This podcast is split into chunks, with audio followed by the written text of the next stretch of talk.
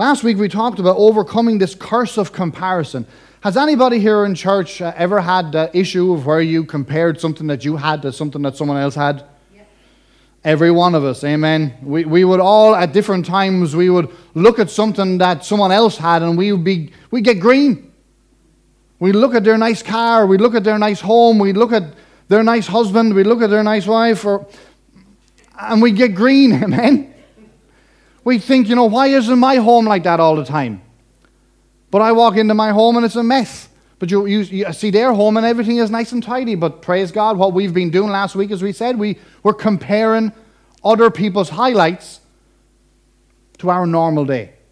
And we're not meant to do that, amen? Comparison is dangerous. It says in 2 Corinthians 10, it says there in verse 12, it says, For we dare not class ourselves or compare ourselves with those who commend themselves. Or basically, we dare not compare ourselves to those people who are always going around tapping themselves on the back. We're not meant to go around and we're not meant to compare ourselves to those people who think that they're better than everyone else, who post all of their highlights on Facebook. I challenge you this week if you're going to post a picture on Facebook or Instagram, post a picture on Facebook or, Instagram of you just haven't got out of the bed, or making your lunch, or in the middle of work. Amen? See how many likes you get. It's not a highlight, amen? For we dare not class, uh, class ourselves or compare ourselves with those who commend themselves, but they, measuring themselves by themselves, are comparing themselves among themselves. They are not wise. Amen? Yeah. And we want to be wise, amen? Yeah. We're not in a competition. I'm not in a competition against you. You are not in a competition against me. We've all been equally called by God given different things to do. Praise God. We've been all given a race to run. You're not running against me, I'm not running against you. I'm not running against Billy Graham, thank God. Amen. We've all been uniquely given our own races to run. We need to run them. Amen. In a way that only you can win. We need never be looking over our shoulder at what anyone else is doing. Run your race. Amen? Today I want to talk and continuing in this series, I want to talk about the overcoming the comfort of apathy. You know what apathy means? Apathy is when you're indifferent about something. Amen. Anybody ever in, indifferent about anything? Or anybody who, who's ever showed a lack of interest or a lack of enthusiasm about a subject? That's what apathy is. And we're going to talk today about overcoming the comfort of apathy. You see, most days when I, when I get home, I'll turn on the 6 o'clock news, whether it be on BBC or Sky or RTE, I'll turn on one of them, and I'll sit down there for the best part of an hour, and I'll watch the news. And, and when I watch the news, I'm watching story after story of disaster here, uh, crisis here, bombing here, famine here, hurt, loss here. I'll hear about the homeless crisis, how it's now at the worst level ever. Heard it during the week. It's at over 10,000 people in Ireland now are classified as homeless and it's rising and no one has got an answer for it. I'll, I'll hear again of a, another young person who may have died in an overnight accident on the road. I'll, I'll hear about a drought in Australia or a crisis in Kashmir or a suicide bomber in Iraq. And I'm bombarded with all of these horror stories as I sit there, each one of them as dreadful as the other, and each one in affecting in, in its own right. And as soon as the weather is over, I'll get up out of my comfortable seat and I'll walk to the kitchen. I'll make myself a cup of tea. And I'll completely forget about everything that I've just heard. It'll go in this ear and out this ear. You know that we're living in a generation that really doesn't care a whole lot about what's going on around them as long as it doesn't affect your own little world? Church, we got to be honest, we don't. We really don't. We see all of these stories, but we, we really don't allow them to affect us in a way that we really care. We're gone very apathetic. Of course, when there's a, there a couple of years ago, when the, the Nice attacked, our Nice attack happened, Everybody changed their Facebook profile to a French flag and everybody was posting sympathy and stuff like that. But really, we don't really care because it really didn't affect us. It was really far away. It was in France or it was in New Zealand or it was someplace that, you know, didn't affect my world. So therefore, you know what? I, I, I was horrified for a short while, but, you know, then I just relaxed back into my own little world. So here's my question today How do we overcome this epidemic of apathy that we all seem to suffer? To introduce this problem to you, I want us to look at a portion of a parable that Jesus told in response to a question from a religious expert. The religious expert came to Jesus and asked Jesus a fantastic question, a question that there's none of us will be here today if we didn't ask Jesus, and that was, How might I inherit eternal life? And Jesus answered that question with a question. Don't you love when Jesus does that, or anybody else does that? You ask him a question, and they answer you back with a question, like, Where's my shoes? and Where did you leave them? If I knew where I left them, I wouldn't ask. But this is what Jesus did here. Jesus, that was funnier than he's reacted. Jesus asked a question. He said, What does the law say? And the religious guy answered in Luke chapter 10 and verse 27. In the second part there of verse 27, it says, You shall love the Lord your God with all your heart and with all your soul and with all your strength and with all your might, and your neighbor as yourself.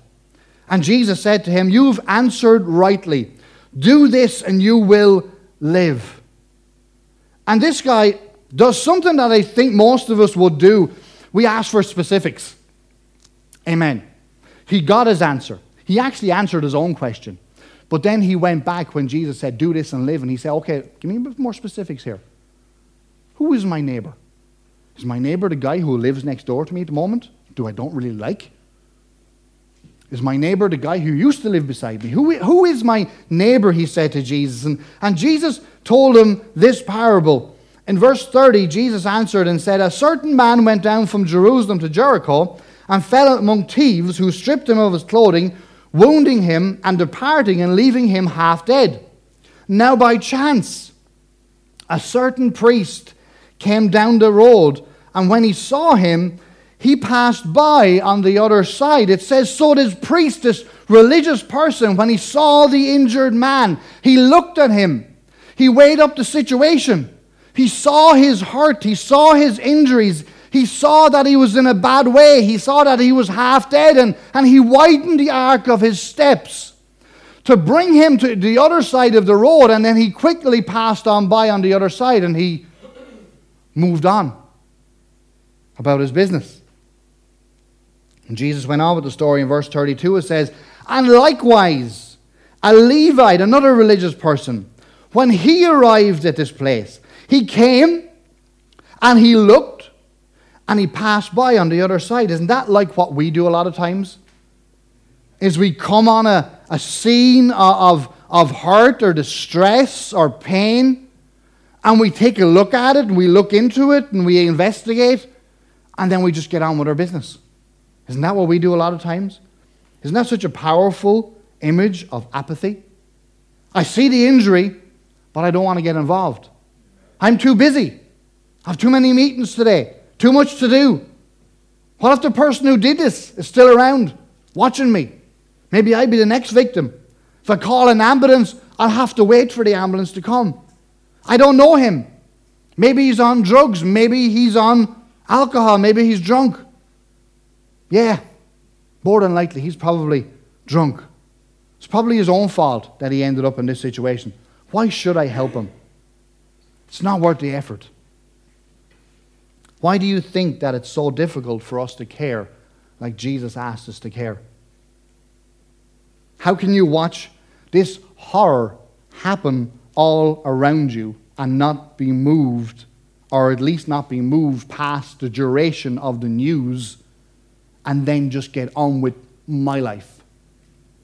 I believe there's three reasons why we are so apathetic about different crises that we witness on a daily basis. And the first one is the volume of information is overwhelming. You sit down any evening and watch the news, and you will be bombarded by news stories of disasters going on around the world. You open your phone at any one time and open the news feed in your phone, and every part of the news feed will be disaster, disaster, disaster. You pick up a newspaper and you read a newspaper, and again, it will be one disaster after another global warming, car bomb in Syria, US Russian tensions, famine in Yemen, school shooting in the US, homeless crisis, and so on and so on. There are so many things going on out there that it is difficult for us to care because of the sheer volume of the things going on. See, we're so overexposed to tragedy on a daily basis that it becomes just another bombing, just another shooting, just another tsunami, just another typhoon. See, we're so overexposed that it makes us hard to care anymore. Second reason I, f- I think is we feel helpless to be able to make a change. I think we see all these things going on around the world, and I, and I really think that, that when we're in the moment, when we, when we read the article, when we, when we uh, see it on the news, I really think in the moment where we are affected by what we see or what we read, but I really feel then that we, we think within ourselves that, well, what difference can I make?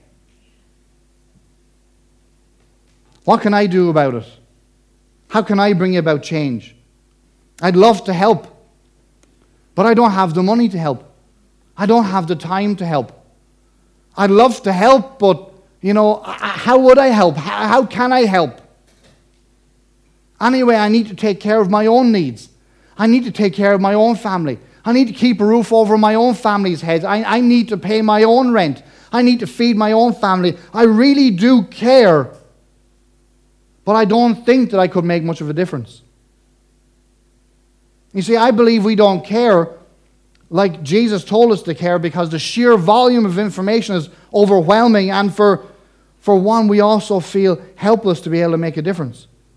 I think the third reason why we're so apathetic about the things going on around us is that we're blessed and cursed with comfort. Amen. Yeah. We're blessed with comfort, aren't we? I know every one of you this morning woke up with a roof over your head, in a comfortable bed, in a warm house. Every one of you, when you went to your kitchen this morning, you had running water to make your tea or make your coffee.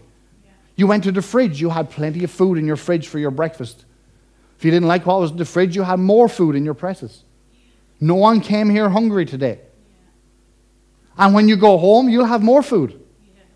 If you don't go to the supermarket before you go home, you still have food in your home. And if you don't have food in your home, I believe every one of you has a phone number of at least one restaurant in your phone that you can ring. See, I believe our comfort has become a kind of a curse to us. Not that it's a bad thing, not that it's something that we should be not thankful for, but I think it can also be a curse to us. You see, this afternoon, most of us will go home. And when we're finished eating our own food, we'll, we'll sit down in front of our own TVs and we'll watch our football game on the TV, or we'll binge watch Friends, or we'll binge watch Grey's Anatomy, or something like that. And, and you know what happens then when you're halfway through something and your internet starts to buffer, or your internet goes down? We're up out of our seats and we're throwing a hissy fit. We're cracking up. We're going, we're, we're giving out about, you know, Eir or Virgin or whoever our supplier is, and we're giving out about the worst internet supplier ever. I have it so bad. This is so terrible. This is a disaster. What am I going to do for the rest of the day? The internet's not working. See, I think we get so consumed in our own comforts that we forget that there's people all around us that are still suffering in, in, in pain and hurt and in loss because we're so comfortable. Amen? We're blessed and we're cursed with comfort. Because the thing is, when we get so comfortable, life starts to become all about me, all about my comfort, all about the more I need, the more I want.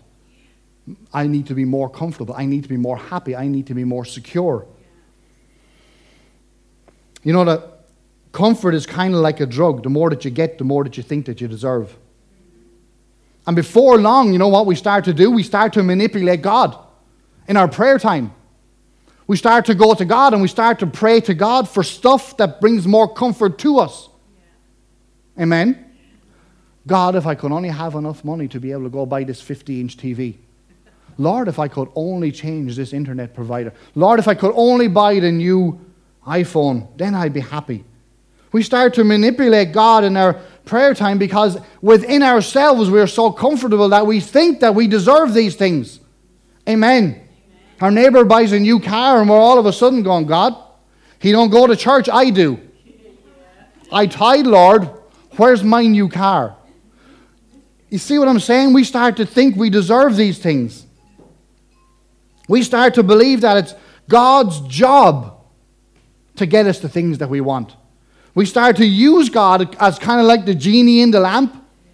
We when everything is going good, we don't spend a whole lot of time praying. But when things are not going so good, we kind of take out God, the genie in the lamp, and give him a rub and say, God, I want one of my wishes. I want you to do something for me. We even get that way in our churches, don't we? I want to go to a church that makes me comfortable, that doesn't demand much of me, where I'm warm, but not too warm, not too hot. And in the summer, I want to be cool, not too cold. Where the message is just right and not too challenging. Amen. And most of all, doesn't go on too long. Amen. Amen. We want a God that'll take away my backache, take away my headache when I'm feeling pain. I want a God that will give me a raise in work without me having to do any more work for it. Amen. I want a God that does whatever it takes to make me feel more comfortable. Isn't that true? I mean, we live in Ireland. Praise God. We live in a truly blessed country. Yeah, we have our faults. But praise God, we are blessed. Amen. And I believe a lot of the apathy that we suffer on a daily basis is because of our comfort, because of, of, of we, are, we are so comfortable that when we hear of these things going on, ah, well, they're 5,000 miles away. I'm not so concerned. It's not, I'll, I'll, I'll get worried when it starts to come to me. But I'm fine with it. It's okay. So, how do we overcome this self centered attitude of apathy? How can we start to love people like Jesus told us to love? You know where I think is a good place for us to start? That if we started to expose ourselves to something that causes us a kind of righteous discomfort. I mean, many of us in the last week has done something that's made us knowingly done something that made us discomfortable, uncomfortable. That's right. How many of us in the last week, how many of us in the last month has deliberately chosen to do something that's uncomfortable? I don't think many of us, if any of us. Amen? See, I believe that we need to intentionally put ourselves in a place that will take us out of our comfort zone, something that we would never usually dream of doing but something that if we do will benefit others. I believe that's a good place to start. Yeah. Amen? You see, I, I believe that we need to consistently put ourselves in a place where we can help others, a place where we can make a difference by doing something that makes us a little bit uncomfortable, that, that upsets our schedule a bit. But by doing so, I know others will benefit from that. You see, because I know I'm hitting a nerve this morning. Eh? When, when, I, when I done this a, f- a few weeks back, I hit a nerve with me because I, I have to ask myself the same question. You know, sometimes when someone asks me to do something that, that I'm like, oh, do I have to? I don't have to, but sure, do it. You know, I, I don't, oh, sure. You do everything to try and get out of it because you know it makes you feel uncomfortable. Amen. But I believe we have, it's a great place for us to start. Start doing at least one thing that makes you feel uncomfortable. And I believe a great place for us to start there would be with our witnessing. Amen. I'm not asking anyone to give up everything they have and go be a missionary in Iraq. Amen. I think a good place for us to start would be if we intentionally said, I'm going to be a witness. Amen. Luke chapter 18. It says in verse 18 It says now, this is a different story than we've talked about earlier, even though the similarities are striking. It says in verse 18, it says, Now a certain ruler asked Jesus, saying, Good teacher, what shall I do to inherit eternal life? Great question. Great question for that day and great question for today. Jesus said to him, Why do you call me good? No one is good but one, that is God. You know the commandments do not commit adultery, do not murder, do not steal, do not bear false witness, honor your father and mother. And I think at this point, the rich young ruler had a grin on his face from ear to ear because nothing that Jesus told him to do there made him uncomfortable. Because he was already in the habit of doing these things anyway. So he was like, jackpot. Yeah. Didn't ask me to do anything I don't do anyway. Yes, I can do this. Jesus said to him, Oh no, we read that. Verse 21. And he said, All these things I've kept from my youth. Or he said, All these things are comfortable for me to do. You see, here's the thing. How many of us here this morning, if we were to ask ourselves, How do we line up to the Ten Commandments? I think most of us would do pretty well. I didn't steal that in the last week. I didn't swear in the last week. Didn't commit adultery in the last week. I didn't uh, bear false witness in the last week. I didn't, I didn't murder anyone in the last week. I'm doing pretty good. Verse 22. So Jesus said, so Jesus heard these things, and he said to him, You still lack one thing. And I'd say the rich young ruler's ears are pricked at this stage. They're probably thinking, Yes, look, no, no big deal. Just one little thing there now, one little extra thing that's going to be fine. It's going, no issue. Because everything he's asked me so far has been uh, ace. So this one little thing, that's not going to be a major thing either, and I'm going to ace that one as well. He said, Sell all that you have and distribute to the poor, and you will have treasure in heaven, and then come follow me. You see, even though the rich young ruler was pretty awesome in his own eyes, and to be fair to him, he, he probably was. He was probably pretty on the ball. Most scholars say he was the one apostle that got away. They reckon that he could have been the 13th apostle because they say he was called of Jesus to follow him. But he didn't.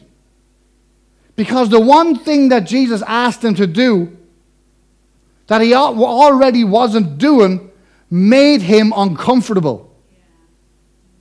And he wasn't willing to do something that made him uncomfortable to make a difference. It says, when he heard this, he became very sorrowful because he was very rich. If we want to overcome this apathy that we're all suffering, we need to consistently expose ourselves to something that causes a righteous discomfort in us. We have to ask ourselves this question how bad do I want to help? How bad do I want to make a difference? How bad do I want to see my neighbor, my family come to know Jesus? How bad do I want to help that person who's homeless, that, that drug addict, that alcoholic? How bad do I want to help? Am I prepared to make myself uncomfortable to see somebody else come to Jesus? Isn't that the question? Am I prepared to make myself uncomfortable to see someone come to Jesus? Because that's the number one reason we don't witness, you know that? Because it's uncomfortable. Amen. But yet, if you go find a great restaurant here in town or someplace else, you can be the greatest evangelist for that restaurant that, that's ever known. You can, you, you, can, you, you can be an advertisement for that restaurant. Someone says, you know what, they're, maybe even people don't even say to you that they're going out for a night. You say to them, whoa, you're going out for a night? You got to go here. This place is amazing. I only discovered it by accident. You got to go here. Ah, well, no, no, no, trust me. This is a great place. They have great starters. They have a great main course menu. The waiters in it, they're fantastic. The ambience is wonderful. It's brilliant. You got to go here. Anybody ever done that? Yeah. We all have. But when it comes down to someone comes to you and say, listen, I'm having a tough week, I'm having a hard week. I mean, the cat died on Monday, no big deal. But the dog got sick on Tuesday and cost me 80 euros. The mother-in-law is not doing well and, and, you know, the job is not going well. And I just think the whole world, I, why, is, why is everything coming against me? You know, God must be have it in for me. And you're all the time listening to this conversation and you're biting your tongue because you know what he needs. You know he needs Jesus.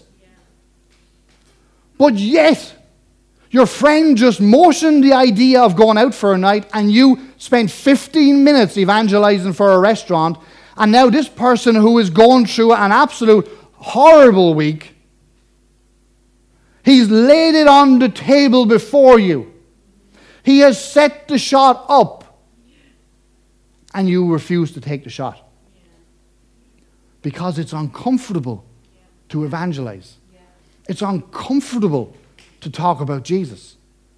Even though everything in you is telling you that's what you need to do, you don't do it. I think we need to adopt the Paul attitude in 1 Corinthians chapter 9. He says, For though I am free, in verse 19, from all men, I have made myself a servant of all, that I may win more. Paul is saying that even though he is free and he's under no obligation to any man, but for the sake of bringing some more people to Jesus, he is willing to take himself out of a comfort zone and expose himself to hurting people everywhere so that he may win some more for Jesus. He says in verse 20, he says, To the Jew I've become a Jew, that I might win Jews to those under the law as under the law, that I might win those under the law. To those who are without a law, as without law, not being without law towards God, but under law towards Christ, that I might win those who are, on, who are those who are without a law. To the weak I've become weak, that I might win the weak. I have become all things to all men, so that by any means I may win some. Paul is saying, he has become every man. Yeah. Amen. Yeah. He has become the person that when you're hurting, you can come and talk to, and he won't speak down to you. Yeah. He has become the person that when you're going through a good time, that, that he'll still come alongside you and he'll still minister to you. He has become the person that has not lofted himself above everyone so that he can't relate to anyone. See, our job, church, is for us to be a church of every man. Amen. We have to make ourselves a church where a millionaire can walk in and feel at home and feel among family. And a church where a, a, person who slept under a bridge last night can walk in and feel every bit as welcome and feel every bit as home as the millionaire does. Yeah, that's right. To a person who has rejected Jesus all their life, we have to be family to him yeah. so that we may win him. To the person who is of a different religion to us, we got to become everything to him so that we may win him. You see, it's not good enough for us to experience someone that lost and run in there straight away with our condemning sermon. Oh, yeah, you're lost, all right. You're going to burn in hell unless you repent. Come like me. You know, someone with a bad haircut knows they have a bad haircut. They don't need everyone to tell them that they have a bad haircut. And someone that's lost knows that they're lost, and they don't need us to tell them that they're lost because they know that they're lost. Amen. They need us to come along and point us in the right direction. Just like if you're lost on the road and you stop and ask someone local for directions and, and they go on for 15 minutes, oh, you're lost, all right. Yeah. I don't know how you got here. Because this is the back of nowhere. How did you end up here? You don't need that. Amen. You need someone to point you to the direction that you need to be going in. I don't need a sermon for someone when I'm lost. Amen. I need someone to tell me what way to go. What road do I take? Do I take a left or right at that crossroads? Or do I go straight through? Yeah. Or do I need to go back altogether and start again? Yeah. Amen? Amen? And when someone sets themselves up before you, and they do every week, someone will set themselves up. Yeah. You don't need to ignore it. And likewise, you don't need to give them the whole you're going to burn in hell sermon. Amen? Because lost people already know that they're lost. Amen. Church, we live in a country filled with lost and hurting people that are not beating down our doors on Sunday. Amen? Because we're not letting them know that they're welcome as they are. Amen. They're welcome as they are. They don't have to change to come in here. Like, I mean, we come to church and we put on our Sunday best. We keep special clothes for Sunday that we won't wear any other day of the week. But we got to let the people on the outside know that they don't need special clothes to get in here. They don't need a secret knock on the door, amen? They don't need to get their lives in order before they're welcome here. They don't even need to believe what we believe for them to come into this house. We'll sort that out. Amen? But not with condemnation. Amen. Not with guilt. Amen. We'll sort it out with love. Paul says, To the Greek, I've become a Greek. What does that mean? It means he leveled with them. He listened to what they have to say, and then he took what they have to say and he turned it into a message about how, you know what you're really looking for? You're looking for Jesus. You know where the answer is really found? It's found in Jesus. Amen? Amen? See, we have become a, a society that has got lost in its own comfort. And we need to shed that comfort in some areas and, and let, let it be the area that we start in, be the area of our evangelism. Amen. We got to become all things to all people so that we may win some. Amen. I'm not asking anyone to sell all that they have, give it to the poor, move to Iraq, move to wherever. No. Just be open to be a witness. Amen. I found this during the week. It's a Franciscan blessing. And I think it's fantastic. I'm going to give you this in close. It says, May God bless you with discomfort at easy answers, half truths, and superficial relationships, so that you may live deeply within your own heart. May God bless you with anger at injustice, oppression, and exploitation of people, so that you may work for justice, freedom, and peace. May God bless you with tears to shed for those who suffer from pain, rejection, starvation, and war so that you may reach out your hand of comfort to them and turn their pain to joy. And may God bless you with enough foolishness to believe that you can make a difference in this world so that you can do what others claim cannot be done. In Jesus' name. Amen.